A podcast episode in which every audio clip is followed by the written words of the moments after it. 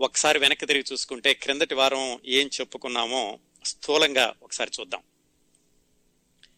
సావిత్రి పంతొమ్మిది వందల ముప్పై ఐదు డిసెంబర్ ఆరున గుంటూరు జిల్లాలో చిర్రా ఊరు అనే ఊళ్ళో పుట్టారు.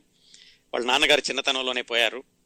వాళ్ళ అమ్మగారు సావిత్రిని తీసుకుని విజయవాడలో ఉన్న వాళ్ళ పెదనాన్నగారింటికి వాళ్ళ మామయ్యలో ఉంటే అక్కడికి వచ్చారు. సావిత్రి అక్కడ చదువుకోవడం మొదలు పెట్టారు వాళ్ళ పెదనాన్నగారి పేరు కొమ్మారెడ్డి వెంకటరామయ్య చౌదరి కేవి చౌదరి అనేవాళ్ళు. ఆయన సావిత్రి చిన్నప్పటి నుంచి సహజంగానే నాట్యం అంటే ఆసక్తి ఇవన్నీ చూసి అక్కడ దగ్గరలో ఉన్న ఒక డాన్స్ స్కూల్లో చేర్పించడం అక్కడ నృత్య శిక్షణ తీసుకుంటూనే సావిత్రి నాటక సంస్థలతో కలిసి నృత్య నాటకాలు ప్రదర్శించడం నాటకాలు ప్రదర్శించడం అవన్నీ జరుగుతూ ఉండగా సహజంగానే నాటకాల తర్వాత సినిమాల్లోకి ప్రవేశం కాబట్టి కొమ్మారెడ్డి వెంకటరామయ్య చౌదరి తన అమ్మాయి సావిత్రిని తీసుకుని మద్రాసు రావడం అక్కడ సినిమా ప్రయత్నాలు చేయడం ఒకసారి ఏమాత్రం ఫలితం లేకుండా వెనక్కి వెళ్ళిపోవడం మళ్ళా రెండోసారి అగ్ని పరీక్ష అనే సినిమా కోసం అని ఎవరో పిలిస్తే మళ్ళీ మద్రాసు వెళ్ళడం వాళ్ళు మేకప్ టెస్ట్ స్క్రీన్ టెస్ట్ చేసి మీ అమ్మాయి పనికిరాదు సినిమాల్లోకి ప్రస్తుతానికైతే అటు ఇటుగాని వయసు అని మళ్ళీ వెనక్కి పంపించడం మళ్ళా మూడోసారి పంతొమ్మిది వందల యాభైలో ఈ కొమ్మారెడ్డి వెంకటరామయ్య చౌదరి అన్న ఆయన కారు డ్రైవర్గా పనిచేసేవాళ్ళు. ఆయన యజమానులు పెద్ద అబ్బాయి చిన్న అబ్బాయి అని మానికొండ వాళ్ళ సలహాని అనుసరించి దోనియపూడి కృష్ణమూర్తి అనే ఆయన ఆయన సహాయంతో మళ్ళీ మద్రాసు బయలుదేరారు. ఇంతవరకు చెప్పుకున్నామండి క్రిందటి వారం. ఇప్పుడు చూద్దాం. రెండు సార్లు విఫలం అయ్యాక సావిత్రి వాళ్ళ పెదనాన్న వేలు పట్టుకుని పంతొమ్మిది వందల యాభై మే ఐదో తారీఖున విజయవాడలో రైలెక్కారు. అది మహానటి కావడానికి మొట్టమొదటి అడుగు. అంటే అంతకుముందు విఫలమైన వదిలేసేస్తే సఫలమైనటువంటి మొట్టమొదటి అడుగు పంతొమ్మిది వందల యాభై మే ఐదో తారీఖున బయలుదేరారు. ముందే వాళ్ళు మాట్లాడుకున్నారు కదా దోనేపూడి కృష్ణమూర్తి అన్న ఆయన సావిత్రి గారిని అంతకుముందు నాటకాల్లోనే చూడడం ఈ పెద్ద అబ్బాయి చిన్న అబ్బాయి గారి మాటలను బట్టి వీళ్ళ ఇంటికి వచ్చి ఈవిని రమ్మని చెప్పడం వీళ్ళు వెళ్ళడం. ఆయనకి దోనేపాటి కృష్ణమూర్తి గారికి తెలుసు కాబట్టి ముందే ఆయన ఏం చేశారంటే ఆయనకు అసలు సినిమా తీద్దాం అనుకున్నారు ఇంకా ఆయన మొదలు పెట్టడం లేదు. అందుకని ఆయనకి తెలిసిన వాళ్ళైనటువంటి రంగనాథ దాస్ అని ఆయన దగ్గర తీసుకెళ్ళారు. ఈ రంగనాథ దాస్ అన్న ఆయన క్రిందటి నెలే చనిపోయారు. రెండు వారాల క్రిందటే చనిపోయారు ఆయన. ఆయన సంసారం అనే సినిమా తీస్తున్నారు. దానికి నిర్మాత ఆయన. దాని దర్శకుడు ఎవరంటే ఎల్వి ప్రసాద్ గారు. అక్కినేని లక్ష్మీ వరప్రసాద్ ఆయన పూర్తి పేరు ఎల్వి ప్రసాద్ అనేవాడు ఆయన దర్శకుడు వాళ్ళిద్దరి దగ్గరికి తీసుకెళ్ళారు. తీసుకెళ్ళి దాంట్లో కథానాయిక పాత్ర కమల అని ఆ పాత్ర కోసమని సావిత్రి గారిని తీసుకెళ్ళారు. ముందే నిశ్చయించుకున్నారు కాబట్టి ఈసారి మేకప్ టెస్ట్ స్క్రీన్ టెస్ట్ ఇలాంటివనేవి లేవు. సరాసరి షూటింగ్ అనే తీసుకెళ్ళారు. పంతొమ్మిది వందల యాభై మే పదిహేడో తారీఖు. ఎందుకు అంత స్పష్టంగా చెబుతున్నానంటే తేదీ గురించి మొట్టమొదటిసారిగా మహానటి సావిత్రి మహానటి కాకముందు పదిహేను సంవత్సరాల బాలికగా కెమెరా ముందుకి వచ్చినటువంటి మొట్టమొదటి క్షణం పంతొమ్మిది వందల యాభై మే పదిహేడు. సరే ఆ రోజు వెళ్ళారు. వాళ్ళ పెదనాన్నగారు కూడా వచ్చారు. వచ్చాక మొట్టమొదటిసారిగా మేకప్ చేశారు. మేకప్ చేసి కెమెరా ముందుకు తీసుకెళ్ళారు. ఇంతకుముందేవో నాటకాల్లో వేషాలు వేయడం నాటకాల్లో మేకప్ కానీ సినిమాల కోసమని మేకప్ చేయడం ఆ హడావుడి స్టూడియో లైట్లు కెమెరాలు సెట్ బాయ్లు వీళ్ళందరూ తిరగడం ఇవన్నీ మొట్టమొదటిసారి సావిత్రికి అనుభవం. అంతకుముందు ఓన్లీ టెస్ట్ మాత్రమే జరిగింది కానీ నిజం షూటింగ్కి రావడం మొట్టమొదటిసారి. సరే. కెమెరా ఆన్ చేశారు. సెట్లోకి వెళ్ళింది సావిత్రి. యాక్షన్ అన్నారు. యాక్షన్ మొదలు పెట్టింది కాకపోతే ఏమంటే ఆ వాతావరణం కానీ ఆ పరిస్థితులు ఆ సినిమాలో సంభాషణలు చెప్పే విధానం ఇవన్నీ కొత్తగా ఉండడం వల్ల ఏమో వయసు కూడా చాలా చిన్నపిల్ల అందుకని సరిగ్గా చేయలేకపోయింది మొదటి రోజు. దర్శకుడు కోసం చాలా ప్రయత్నించారు. అలా కాదమ్మా ఇలా చెయ్యి ఇలా కాదమ్మా అలా అని చేయి చెప్పడానికి. ఆవిడ కూడా సాయశక్తిలా ప్రయత్నించింది కానీ ఆ కొత్తదనం వల్ల ఏమో బెరుకు వల్ల సరిగా చేయలేకపోయారు. మొదటి రోజు అయిపోయింది. దర్శకుడు కూడా అంత సంతృప్తిగా లేడు. సావిత్రి కూడా తెలిసిపోయింది నేను సరిగ్గా చేయలేదు అని. సరే ఇంటికి వచ్చేసింది. రెండో రోజు అక్కినే నాగేశ్వరరావు గారితో కలిసి నటించాల్సిన సందర్భం. క్రిందటి వారమే చెప్పుకున్నాం. అక్కినే నాగేశ్వరరావు బాలరాజు సినిమా చూసి ఆయనంటే చాలా అభిమానం పెంచుకుని ఆయన్ని చూడడానికి విజయవాడలో ఆ శత దినోత్సవానికి వచ్చినప్పుడు సావిత్రి వెళ్ళడం చిన్నపిల్ల అందరూ కలిసి అమ్మాయిని వెనక్కి నెట్టేయడం బురదగుంటలో పడిపోవడం ఇవన్నీ తెలుసుకున్నాం. అలా క్రిందటి వారం మాట్లాడుకున్నాం.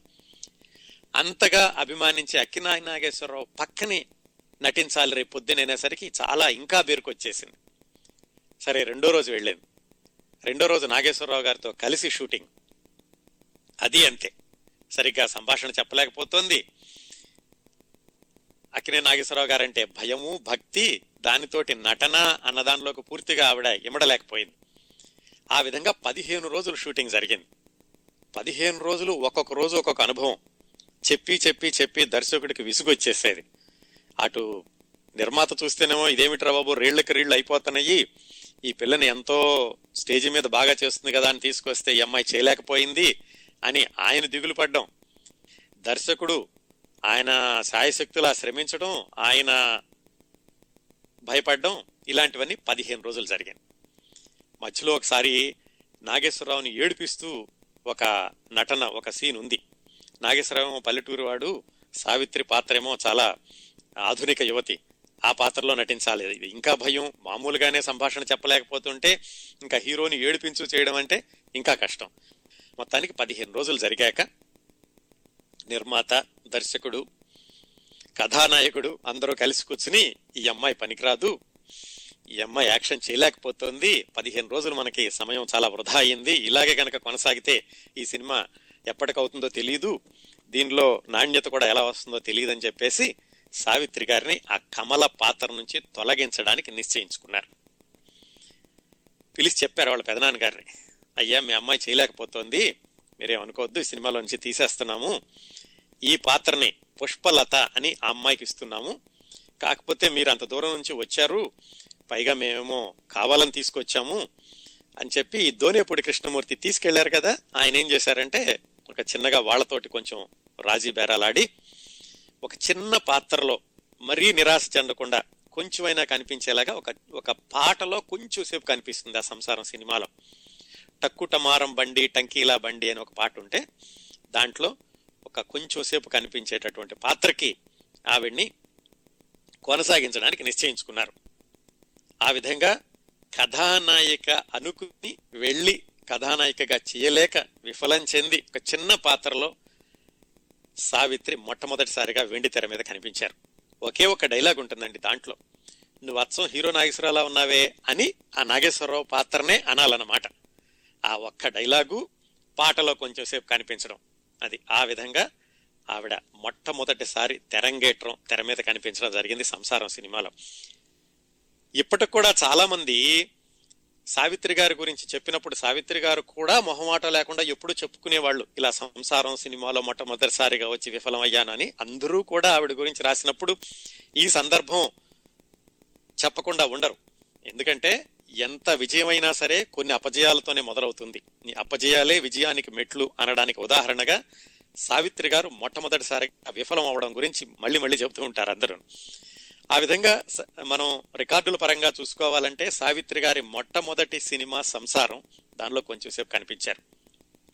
సినిమా అయిపోయింది. ఏం చేయాలి? ఈ సినిమా అయిపోయింది. ఆ సినిమాలోనేమో విఫలమైంది. అందరికీ తెలిసింది. ఎవరో కొత్త అమ్మాయి వచ్చింది సరిగ్గా చేయలేకపోతుంది. అందుకని అమ్మాయిని తీసేసి వేరే వాళ్ళని పెట్టారు అని.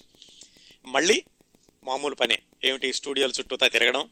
వాళ్ళ పెదనాన్నగారు సావిత్రి ఇద్దరూ కలిసి ఒక కొన్ని కొన్నిసార్లు ఆయన ఏం చేసేవాడంటే ఇంకా పెద్ద అబ్బాయి చిన్న అబ్బాయిల గారుల దగ్గర డ్రైవర్ గానే ఉంటూ ఉండేవాడు. వాళ్ళ గెస్ట్ హౌస్లోనే ఉండేవాళ్ళు.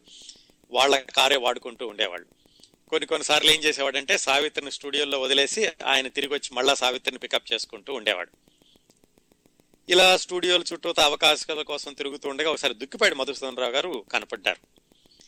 ఆయన సావిత్రికి ఇంతకుముందు నాటకాలు వేసేటప్పుడే పరిచయం. ఆయనే సలహా కూడా ఇచ్చారు. నువ్వు సినిమాల్లోకి వెళ్ళమ్మా బాగుంటుంది అని చెప్పేసి. ఆయన కనపడి ఆయన కూడా ఇంకా సినిమాలు తీయటిల్ల ఎందుకంటే ఆయన అక్కినే నాగేశ్వరరావు గారిని మద్రాసు తీసుకొచ్చింది ఆయనే మొట్టమొదటిసారి. అక్కినే నాగేశ్వరరావు గారికి మార్గదర్శి. చాలా ఆయన ఒక గైడ్ లాగా ఉండేవాళ్ళు. అందుకని ఆయన కనపడి ఆయన కూడా చెప్పారు "ఏం ఇక్కడ ఇలా వచ్చాను ఇలాగ అవ్వలేదు అని చెప్పేసరికి. ఆయన ఆయన కూడా చెప్పారు. సర్లే ఏమి భయపడ మాకు అవకాశాలు దొరుకుతలేని. ఆయన కూడా సినిమాలు తీయట్లేదు కదా ఆయన కూడా సహాయం చేయగలిగేటటువంటి సందర్భాలు లేవు. అది అయిపోయింది పంతొమ్మిది వందల యాభై మేలో అనుకున్నాం కదా.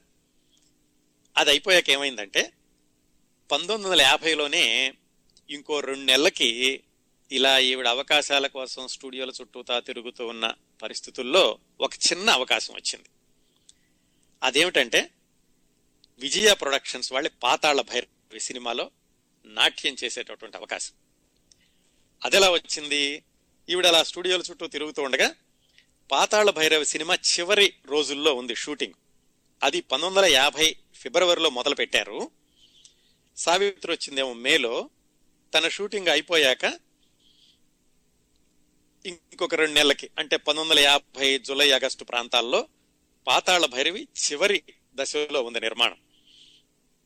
అప్పుడు ఇలా ఈ అమ్మాయి ఉంది అని తెలిసి ఆ అమ్మాయిని పిలిచి స్క్రీన్ టెస్ట్ చేశారు. ఆ పాటకి సరిపోతుందేమని ఎలా చేశారు? పశుమర్తి కృష్ణమూర్తి గారని ఆయన దానికి నృత్య దర్శకుడు పాతాళ భైరవ సినిమాకి. చాలా మంది వచ్చారు. ఒక పాటలో మాయా మహల్ అని ఉంటుంది పాతాళ భైరవలో. ఆ సెట్లో ఒక డాన్స్ వేయడానికి.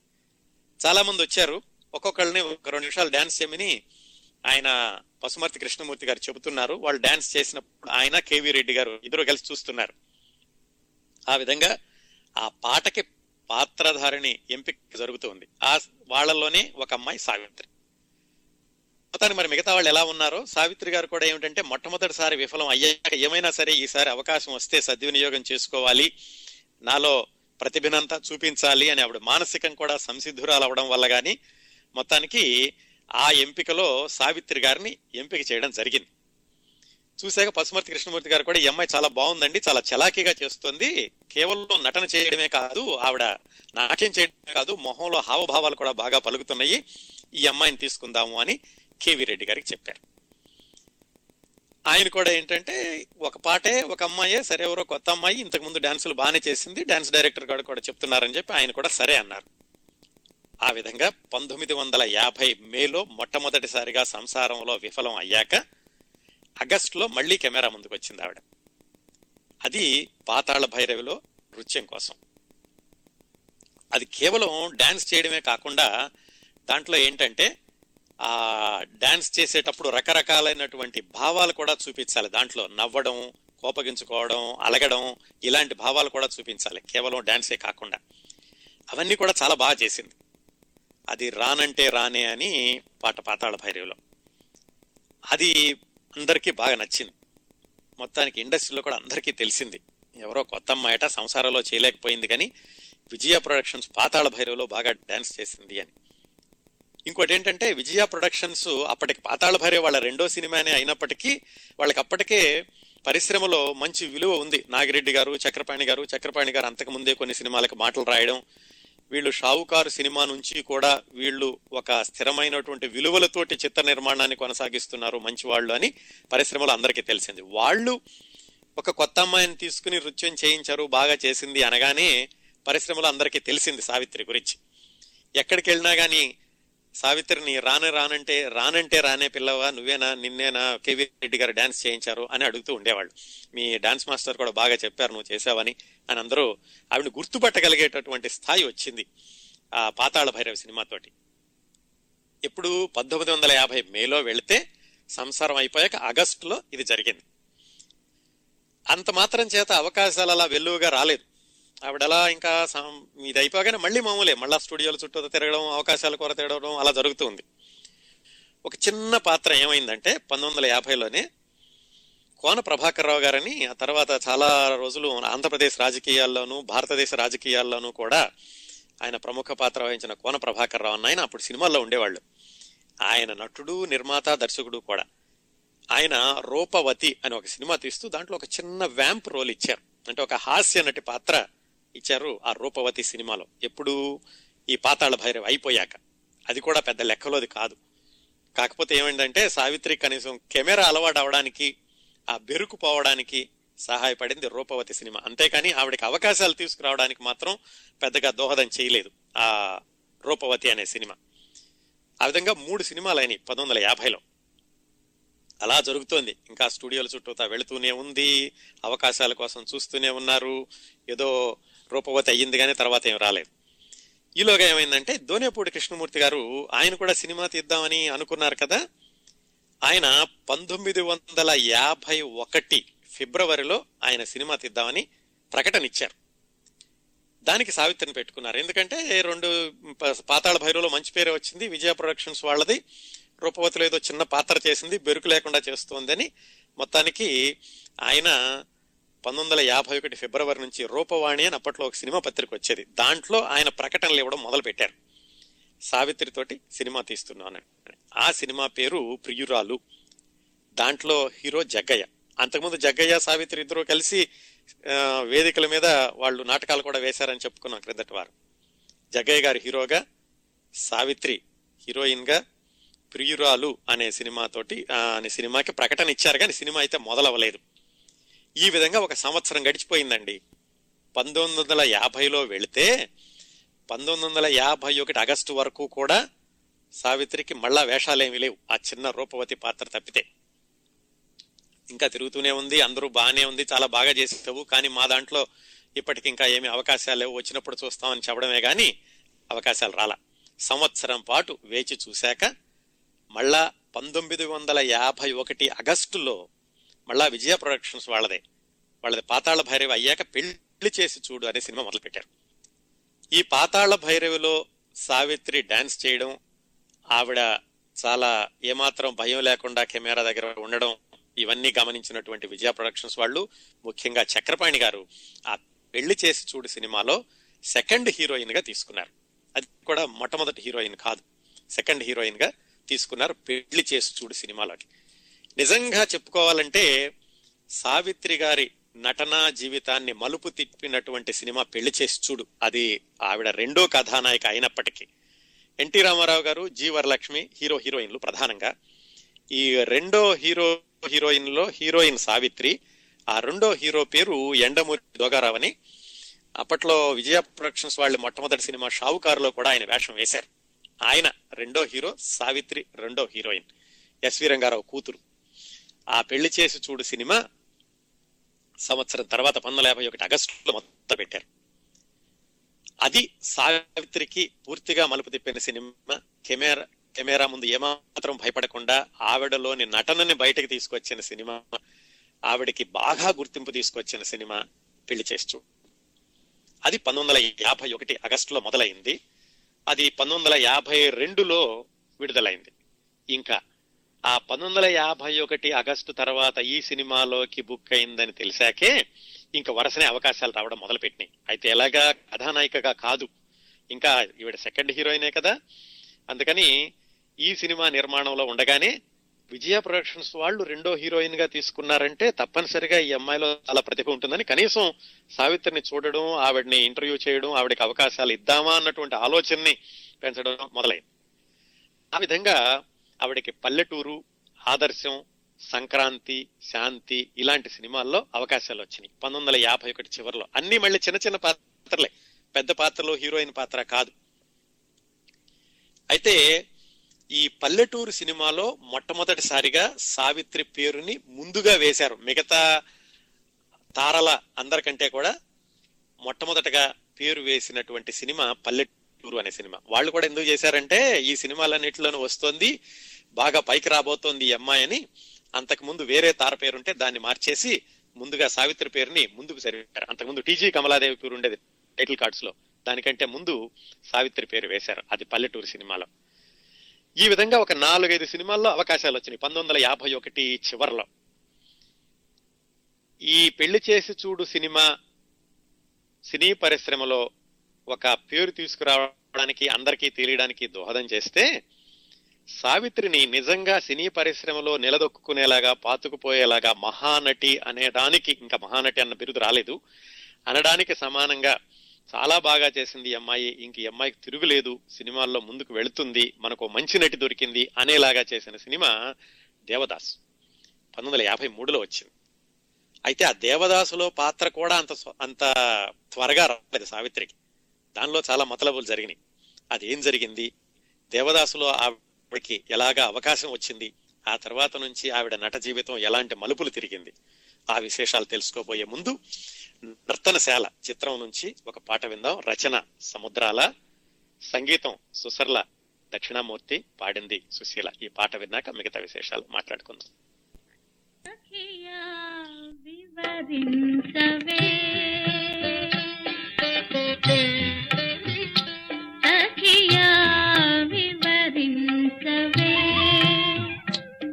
పగలెరిగిన చెలునికి నా కథ తఖియా వివరించవే. పగలెరిగిన చెలునికి నా కథ తఖియా వివరించవే.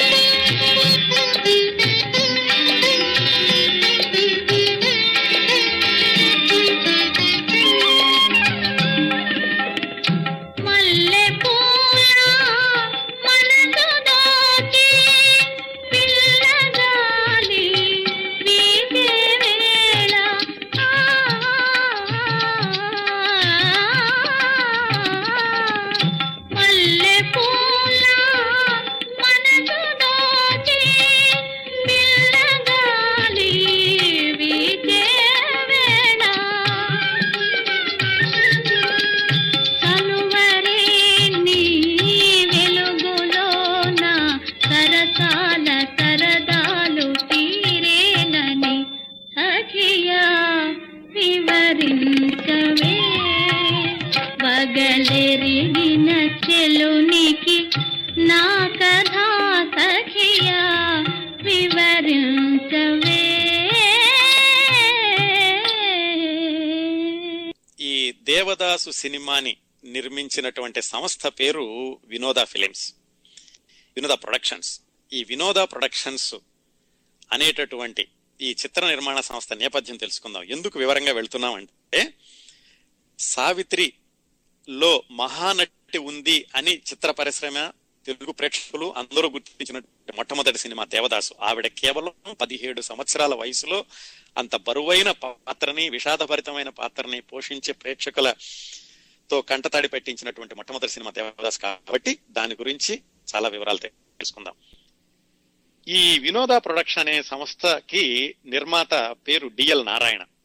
ద్రోణావధ్యుల లక్ష్మీ నారాయణ. ఆయనది విజయవాడ. ఆయన ఏం చేశారంటే సినిమాల్లో ఆయన యొక్క జీవితం ఎలా మొదలైందంటే భరణి ఫిలిమ్స్ అని ఉండే తెలుసు కదా భానుమతి గారి గురించి మాట్లాడుకున్నప్పుడు చెప్పుకున్నాం. దాంట్లో ప్రొడక్షన్ మేనేజర్గా చేరేవాళ్ళు.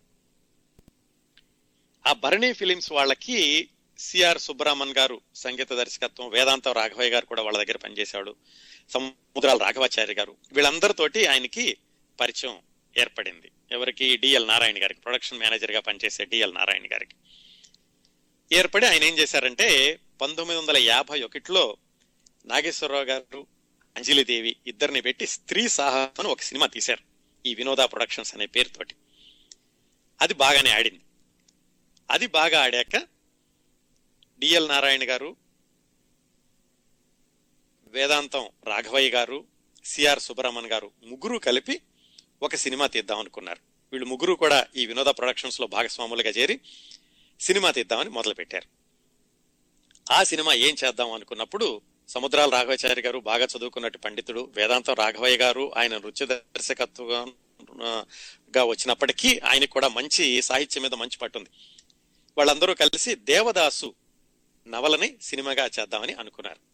దేవదాసు నవల అంటే మనం చక్రపాణి గారి గురించి మాట్లాడుకున్నప్పుడు చెప్పుకున్నాం. శరత్ బాబు బెంగాలీ రచయిత శరత్ బాబు నవల. అప్పటికే అంటే పంతొమ్మిది యాభై వచ్చేటప్పటికే శరత్ బాబు నవలన్నీ తెలుగులో రావడం. చాలా మంది తెలుగు వాళ్ళు అసలు శరత్ బాబు అంటే తెలుగు రచయితేమే అనుకునేంతగా ఆయన నవల తెలుగు వాళ్ళలో ప్రాచుర్యం పొందినాయి. ఆ దేవదాసు నవలని సినిమాగా చేద్దామని ఈ డిఎల్ నారాయణ గారే ఒక ప్రతిపాదన తీసుకొచ్చినప్పుడు వాళ్ళు ముగ్గురు కూడా భాగస్వాములుగా చేరి దేవదాస్ సినిమా తీయడానికి మొదలు పెట్టారు దాంట్లో అక్కినే నాగేశ్వరరావు గారు హీరో షావుకారు జానకి హీరోయిన్. వాళ్ళిద్దరూ అనుకుని ఆ సినిమాని స్థిరపరచి వాళ్ళ సినిమా మొదలు పెట్టడం కూడా జరిగింది. సినిమా మొదలు పెట్టి మొదలు పెట్టడం అంటే పూజ చేశారు. పూజ చేసిన రోజు శరత్ బాబు గారి ఫోటోని కూడా ఆ పూజా గదిలో పెట్టి అంత గౌరవం ఉండేది రచయిత అంటేను. పెట్టి వాళ్ళు పూజ చేసి సినిమా మొదలు పెట్టారు షౌకార్ జానక్ తోటి. ఇంకా షూటింగ్ వెళ్ళడానికి ముందు అందరూ వీళ్ళని నిరుత్సాహపరిచారు. దేవదా సినిమా ఏమిటి? తాగుబోతే ఏమిటి? అతను ఎవరో అమ్మాయిని ప్రేమించి తాగిపోతే చచ్చిపోతాడు. దానికి అసలు ప్రేక్షకులు ఎందుకు దాన్ని చూస్తారు? ప్రేక్షకుల్ని ఎలా ఒప్పించగలవు? ఈ సినిమా సరిగ్గా ఆడదు అని అందరూ వెనక్కి లాగారు. లాగేసరికి ఇంకా కెమెరా ముందుకు వెళ్ళకుండానే ఆ సిఆర్ సుబ్బరామన్ వేదాంత రాఘవయ్య గారు కూడా ఈ డిఐ నారాయణకి చెప్పారు. మాకు ఏదో అనుమానంగా ఉందండి మేము కొంచెం ధైర్యం చాలటం లేదు ఈ సినిమా ముందుకు తీసుకెళ్ళలేము అని చెప్పారు. చెప్పేసరికి ఆయనకి డిఎల్ నారాయణ కూడా కొంచెం ధైర్యం చేయలేక సర్లే అయితే ఆపేసేద్దాం సినిమా అని ఆయన దాన్ని తాత్కాలికంగా ఆపేసేసి దాని బదులుగా ఆయన శాంతి అని ఒక సినిమా నిర్మాణం మొదలు పెట్టారు దాంట్లో సావిత్రిని ఒక వాంపు పాత్రకు తీసుకున్నారు. రామచంద్ర కాశ్యప చంద్రకుమారి అన్న వాళ్ళేమో హీరో హీరోయిన్లు. అందులో పేకేటి శివరాం పక్కని ఒక హాస్య పాత్రకి సావిత్రిని తీసుకున్నారు. ఆ శాంతి అన్న సినిమాలో. దేవదాస్ సినిమా ఆగిపోయింది. ఈ శాంతి అన్న సినిమాలో ఈమెని ఒక హాస్య పాత్రకు తీసుకున్నారు సావిత్రి. ఆ విధంగా సావిత్రికి మరొక సినిమా పెళ్ళి చేసు చూడు తర్వాత ఆ వరుసలో వచ్చినట్టు పల్లెటూరు ఆదర్శం వాటితో పాటుగా ఈ శాంతి సినిమాలో కూడా వేషం దొరికింది. ఎందుకంటే ఈ శాంతి సినిమాలో రాబట్టి ఆ డిఎల్ నారాయణ గారికి పరిచయం కాబట్టి ఆ తర్వాత అవకాశానికి ఇది ఒక మొదటి మెట్టులాగా పనిచేసింది అనమాట ఆ శాంతి సినిమా అది విడుదలయ్యింది ఒక మాదిరిగా ఆడింది. మొత్తానికి సావిత్రికి అప్పుడప్పుడే పేరు వస్తుంది ఒక నటు ఉంది చేస్తుంది అని చెప్పేసేసి. అది అయిపోయాక ఆ శాంతి సినిమా రిలీజ్ అయ్యి ఒక మాదిరిగా ఆడాక డిఎల్ నారాయణ మళ్ళీ ఆయన అప్పుడు మొదలు పెట్టినటువంటి ఆ దేవదాస్ సినిమా మాత్రం సినిమా మీద మాత్రం ఆయనకి మక్కువ పోలేదు. ఆయన ఏం చేశారంటే సరే నేను ఒక్కడనే తీసేస్తాను ఓ పని చేయండి మీరు భాగస్వాములుగా వద్దు కనీసం నాకు సాంకేతిక నిపుణులుగా పనిచేయండి. సముద్రాల రాఘవాచార్య గారు మీరు మాటలో పాటలో మీరు ఎలాగో రాస్తారు. వేదాంత రాఘవయ్య గారు మీ దర్శకత్వంలో తీస్తాను. అందుకని చెప్పి ఆ సినిమా మళ్ళా మొదలు పెడతాం. నా బాధ్యతగా నేను తీసుకుంటాను అని చెప్పేసి మళ్ళా దేవదాస్ సినిమాని మొదలు పెట్టారు. ఆ సినిమాలో అప్పటికే షౌకార్ జానకి హీరోయిన్గా అనుకున్నారు కదా ఇంతకు ముందు ఆగిపోయినప్పుడు. అందుకని మళ్ళీ షావుకార్ జానక్ గారిని సంప్రదించారు. ఇంకో విషయం చెప్తాను. ఈ షావుకార్ జానక్ గారు రాకముందు అసలు ఆ దేవదాసు సినిమాలో భానుమతి గారిని హీరోయిన్గా అనుకున్నారు. వెళ్ళి అడిగారు భానుమతి గారికి అప్పట్లో చాలా పేరుంది వెళ్ళి ఆవిడని అడిగారు ఇలా దేవదాస్ సినిమా తీస్తున్నామండి అకిన నాగేశ్వరరావు పక్కన మీరు హీరోయిన్గా వెయ్యాలి అని. ఆవిడేమిటంటే కొంచెం ఆవిడ పరువుకు పోయారు. ఈ డిఎల్ నారాయణ నా దగ్గర ప్రొడక్షన్ మేనేజర్గా పనిచేశాడు వచ్చి తను సినిమా తీసి నన్ను హీరోయిన్గా వేయమంటున్నాడని ఆవిడ కొంచెం ఈగో అనుకోవచ్చు. దానికి వెళ్ళి ఆవిడ ఆ సినిమాలో వేషం వేయలేదు. అప్పుడు షావుకారు జానకని తీసుకోవడం జరిగింది. సరే శాంతి సినిమా అయిపోయింది. మళ్ళీ దేవదాస్ మొదలు పెడదాం అనుకున్నారు. అనుకుని మళ్ళా షావుకార్ జానకి గారిని మళ్ళీ డేట్లు కావాలి కదా డేట్లు అడిగారు. షావుకార్ జానకి గారి దగ్గర అప్పట్లో ఆయన డేట్స్ చూస్తూ ఉండేవాళ్ళు. ప్రముఖ డిటెక్టివ్ రచయిత కొమ్మూరి సాంబశివరావు గారు. ఆయన గురించి కూడా మనం ఇంత రెండు మూడు నెలల క్రితం చెప్పుకున్నాం కొమ్మూరి సాంబశివరావు గారి గురించి చాలా వివరంగా. ఆయన్ని సంప్రదించాలి తేదీల గురించి.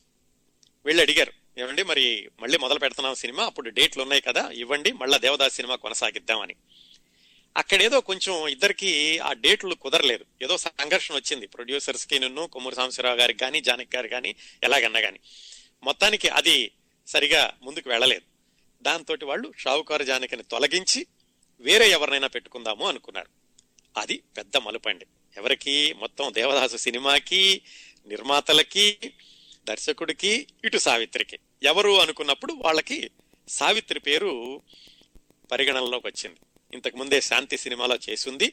వాళ్ళు గమనించారు ఆ శాంతి సినిమాలో సావిత్రి యొక్క నటన చేసింది వ్యాంప్ రోల్ అయినప్పటికీ ఆవిడ పాత్రలోకి ఇమిడిన విధానం ఆవిడ చాలా ఆసక్తిగా అంకిత భావంతో చేయడం ఈ కెమెరా ముందు ఏమాత్రం బెరుకు లేకుండా నటించడం ఇవన్నీ గమనించినటువంటి డిఎల్ నారాయణ సావిత్రిని ఈ దేవదాసు సినిమాలో పార్వతి పాత్రకి తీసుకోవడానికి ఆయన నిర్ణయించుకున్నారు. అఫ్ కోర్స్ దర్శకుడు మిగతా వాళ్ళతో కూడా చెప్పారు. అందరూ సరే అనుకున్నాక సావిత్రిని దేవదాసు సినిమాలో పార్వతి పాత్రకి నిశ్చయం చేయడం జరిగింది. ఆ విధంగా వచ్చిందండి. సావిత్రికి పార్వతి పాత్ర దేవదాసులో నటించే అవకాశం ఈ విధంగా షావుకారు జానక్ గారి అవకాశం పోవడం సావిత్రి వాళ్ళ ముందు సినిమాలో నటించడం వీటన్నిటి వల్ల ఆవిడకి దేవదాసులో చేసేటటువంటి అవకాశం వచ్చింది. ఇంకా దేవదాసు విడుదల అయ్యాక ఆవిడకు వచ్చిన పేరు గురించి మళ్ళీ మళ్ళీ చెప్పాల్సిన అవసరం లేదు. అసలు ఆ అమ్మాయి పదిహేడు సంవత్సరాల అమ్మాయి అని కూడా ఎవరికి అనిపించలేదు. ఆ పాత్రలో అలాగా ఇమిడిపోవడం ఆ పాత్ర యొక్క మానసిక సంఘర్షణ చిన్నతనం నుంచి దేవదాసు చనిపోయే వరకు ఆవిడ జీవితంలో జరిగినటువంటి సంఘటనలు అన్నింటినీ ఆవిడ నటించడం కాదు పూర్తిగా జీవించడం జీవించినటువంటి విధానం అదంతా కూడా ప్రేక్షకులందరికీ తెలుసు. అందుకే ఇన్ని సంవత్సరాల తర్వాత దాదాపు అరవై సంవత్సరాల తర్వాత కూడా దేవదాసు ఇప్పటికీ విడుదలైనా కానీ ఆ దేవదాసు పాత్రను ఎవరు అంటే ఎక్కువ మంది మెచ్చుకోకపోయినప్పటికి కానీ ఇప్పటికి కూడా సానుభూతితో అని ఎలా అనుకోండి ఇప్పటికి కూడా దాన్ని ఒక తెలుగు సినిమాల్లో ఒక మైలురాయిలాగా మంచి సినిమాలాగా ఇప్పటికీ చెప్పుకుంటూ ఉంటారు. అందుకని ఆ సినిమా విజయంలో సావిత్రి పాత్ర ఎంతైనా ఉందని చెప్పుకోవడంలో ఏమాత్రం సందేహించాల్సిన అవసరం లేదు. ఎంతగా నటించేదంటే ఎందుకంటే మొట్టమొదటిసారి ఆవిడకి దాదాపుగా హీరోయిన్గా నటించేటటువంటి అవకాశం వచ్చిన సినిమా దేవదాస్. ఆ సినిమాలో ఒక చోట తలం తీసుకెళ్ళి గోడ కొట్టుకోవాలి నుదుటిని గోడ తలుపు కొట్టుకునేటటువంటి దృశ్యం ఒకటి ఉంటుంది. ఎంతగా ఆవిడ మమేకమై ఆ సినిమాలో యాక్షన్ చేశారంటే ఆ సినిమా చేసేటప్పుడు దర్శకుడు కట్ చెప్పినా కూడా ఆకకుండా అలాగే నుదుటిని గోడకేసి తలుపుకేసి కొట్టుకుంటూ ఉండిపోయారట. వాళ్ళు ఆపేసి అమ్మ అయిపోయింది యాక్షన్ అయిపోయింది ఇంకా నువ్వు మామూలుగా రావచ్చు అనే వరకు కూడా ఆపలేదట. అంతగా ఆవిడ పాత్రలో లీనమైపోయి ఆ పార్వతి పాత్రకి జీవం పోశారు దేవదాస్ సినిమా. ఇంకంతేనండి దేవదాసు సినిమా విడుదల అయ్యాక ఇక సావిత్రి మళ్ళా పాత్రల కోసం వెతుక్కోవాల్సిన అవసరం కానీ వెనక్కి తిరిగి చూడాల్సిన అవసరం కానీ రాలేదు. పంతొమ్మిది వందల యాభై మూడులో విడుదలైంది ఆ దేవదాస్ సినిమా. ఇంకా అక్కడి నుంచి కూడా అది నవంబర్ ఆరు అనుకుంటాను. దీపావళి రోజున పంతొమ్మిది వందల యాభై మూడు నవంబర్ ఒకటిన రిలీజ్ ఆ- ప్రాంతాల్లో విడుదలైంది ఆ సినిమా. అప్పటి నుంచి పంతొమ్మిది వందల యాభై మూడు చివరి నుంచి ఇంకా సావిత్రికి మళ్ళీ వెనక్కి తిరిగి చూసుకునేటటువంటి అవకాశం లేకుండా అవకాశం ఒకదాని తర్వాత ఒకటి వచ్చినాయి. మళ్ళీ మైలురాళ్ళు ఉన్నాయి ఆవిడ ఎక్కిన మెట్లు ఉన్నాయి సినిమాల్లో కొన్ని కొన్ని చిన్న పాత్రలు వేసినవి కూడా ఉన్నాయి. కానీ సావిత్రి అనేటువంటి ఒక నటి ఉంది. సావిత్రికి మంచి పాత్రలు పోషించగలిగేటటువంటి సామర్థ్యం ఉంది అని తెలియజెప్పిన సినిమా దేవదాస్. మధ్యలో ఒక తమిళ సినిమా షూటింగ్ కూడా జరిగింది. ఈ దేవదాస్ జరగడానికి ముందు యాభై మూడు ఆ దేవదాస్ జరుగుతున్న రోజుల్లోనే ఒక పాటలు రాసింది సముద్రాల రాఘవాచార్య గారు. పాడింది కే రాణి ఘంటసాల.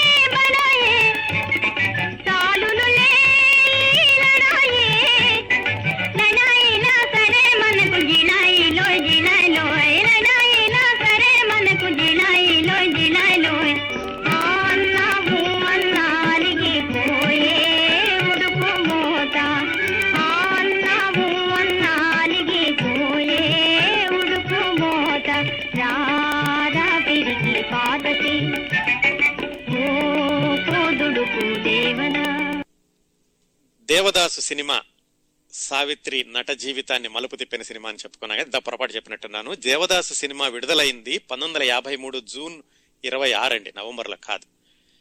ఆ దేవదాసు సినిమా నిర్మాణంలో ఉండగానే అంతకుముందు పెళ్ళి చేసు చూడు సినిమా వల్ల వచ్చిన పేరు వల్ల సావిత్రికి చాలా అవకాశాలు రావడం మొదలుపెట్టినాయి మొదలైనవి ఈ దేవదాసు సినిమా జూన్ ఇరవై ఆరు పంతొమ్మిది వందల యాభై మూడున విడుదలయ్యాక ఇంకా వరుసనే చిన్న పెద్ద పాత్రలు వస్తూనే ఉన్నాయి. పరోపకారం పెంపుడు కొడుపు ప్రతిజ్ఞ కోడరికం ఇలాంటి సినిమాల్లో వేషం వేస్తూ వచ్చారు. తర్వాత విజయ ప్రొడక్షన్స్ వాళ్ళు అంతకు ముందు పెళ్ళి చేసే చోటులో రెండో హీరోయిన్గా వేశారు కదా వాళ్ళు చంద్రహారం అని ఒక సినిమా తీశారు. మనం చాలా మొదట్లో క్రింద సంవత్సరం ఈ కార్యక్రమం మొదలుపెట్టినప్పుడు కమలాకర్ కామేశ్వరరావు గారి గురించి చెప్పుకున్న మొట్టమొదటి కార్యక్రమంలో. అప్పుడు చంద్రహారం గురించి వివరంగా మాట్లాడుకున్నాం. పాతాళ భైరవ్ తర్వాత ఆ స్థాయిలో తీద్దాం అనుకుని కమలాకర్ కామేశ్వరరావు గారిని పెట్టి ఆ రోజుల్లోనే ముప్పై లక్షల బడ్జెట్ తోటి సినిమా తీస్తే అది పూర్తిగా పరాజయం పాలైంది. విజయ ప్రొడక్షన్స్ వాళ్ళకి బాగా దెబ్బ తగిలింది అని చెప్పుకున్నాం మనం. ఆ చంద్రహారంలో కూడా సావిత్రి గారినే హీరోయిన్గా తీసుకున్నారు. ఆ సినిమా ఎలాగో పరాజయం పోలింది అది వేరే విషయం అనుకోండి. ఎందుకు చెప్తున్నామంటే విజయ ప్రొడక్షన్స్లో సావిత్రి గారు ఎలా కొనసాగుతూ వచ్చారు అనడానికి ఆ ఉదాహరణ చెప్పాను. ఈ సినిమా తర్వాత ఈ విజయ ప్రొడక్షన్స్ వాళ్ళ చిత్రాల్లో సావిత్రి గారు పూర్తి అన్నిటిలోనూ ఉండడం మొదలయ్యాక జరిగినటువంటి మరొక మలుపు సావిత్రి నట జీవితంలో మరొక మలుపు అని చెప్పుకోదగింది మిస్సమ్మ సినిమా. ఈ మిస్సమ్మ సినిమాలో భానుమతి గారి గురించి చెప్పుకున్నప్పుడు ఈ సంఘటన చెప్పుకున్నాం మరొకసారి క్లుప్తంగా చెప్తాను. ఎందుకంటే సందర్భం వచ్చింది కాబట్టి. ఈ సినిమా జనవరి పన్నెండు పంతొమ్మిది వందల యాభై ఐదున విడుదలైందండి. దేవదాసు సినిమా తర్వాత ఒక మంచి నటి ఉంది అన్నిటిలోనూ తీసుకోవచ్చు అని అందరూ అనుకుంటే ఈ మిస్సమ్మ సినిమా తర్వాత ఇంకా ఏమాత్రం ఎదురు లేకుండా అన్ని సినిమాల్లోనూ సావిత్రే కావాలి అనుకునేటటువంటి దశ వచ్చింది ఈ మిస్సమ్మ తర్వాత. మిస్సమ్మ సినిమాలోకి సావిత్రి వెళ్ళడం ఎలా జరిగిందంటే అది చాలా విచిత్రం. ఇప్పుడు మనం చూస్తున్న మిస్సమ్మలో సావిత్రి జమున పాత్రల్లో ముందుగా అనుకున్నది భానుమతి సావిత్రి. అంటే ఇప్పుడు మనం చూస్తున్న సినిమాలో జమున పాత్రకి సావిత్రిని తీసుకున్నారు ముందు. ఇప్పుడు మనం చూస్తున్న సినిమాలో సావిత్రి పాత్రకి భానుమతి గారిని తీసుకున్నారు. భానుమతి సావిత్రి వాళ్ళిద్దరితో జమున లేరు అనమాట అసలు ఆ సినిమాల్లోనూ. వీళ్ళిద్దరితోటి మొదలుపెట్టి షూటింగ్ అంతా మొదలైంది. దాదాపుగా ఒక నాలుగు రీళ్ళు నాలుగు నీళ్ళు అంటే ఒక నలభై నిమిషాల పాటు సినిమా షూటింగ్ కూడా అయ్యింది. ఎవరు? భానుమతి ఆ మిస్ మేరీ పాత్రలో. ఒకసారి ఏమైందంటే ఆవిడ షూటింగ్కి రాలేదు. రావడం ఆలస్యం అయింది పొద్దున్నే ఏడు గంటలకు ఎనిమిది గంటలకు మొదలవ్వాలి. మధ్యాహ్నం పదకొండు పన్నెండు అయినా రాలేదు. ఆ సినిమా చక్రపాణి గారు పర్యవేక్షణ చేస్తూ ఉండేవాళ్ళు. తెలుసుగా చక్రపాణి గారి గురించి కూడా మనం రెండు వారాలు మాట్లాడుకున్నాం. ఆయన ఒక స్కూల్ మనిషి ఇలాగే నడవాలి అనేది. భానుమతి గారికి ఆవిడ యొక్క ఆత్మవిశ్వాసం ఆవిడ ఆత్మాభిమానం ఆవిడకి ఉంది. ఆలస్యంగా వచ్చేసరికి ఆయన కోపం వచ్చింది. ఎందుకు ఆలస్యంగా వచ్చావు? ఏమిటి అని అడగడం కానీ లేకపోతే ఆవిడ విసుక్కోవడం కానీ ఏదో జరిగింది ఆ- ఆ రోజు. ఆవిడ చెప్పారు నేను ఈరోజు ఆలస్యం అవుతున్నాను అని మీకు కబురు పంపించానండి ముందేను. ఈరోజు శ్రావణ శుక్రవారం. పూజ చేసుకు వస్తానని మీకు ముందే కబురు పంపించాను. మీకు అది అందకపోతే నా పొరపాటు కాదు అని ఆవిడేవో వివరణ ఇవ్వకపోయారు. చక్రపాణి గారు వినలేదు.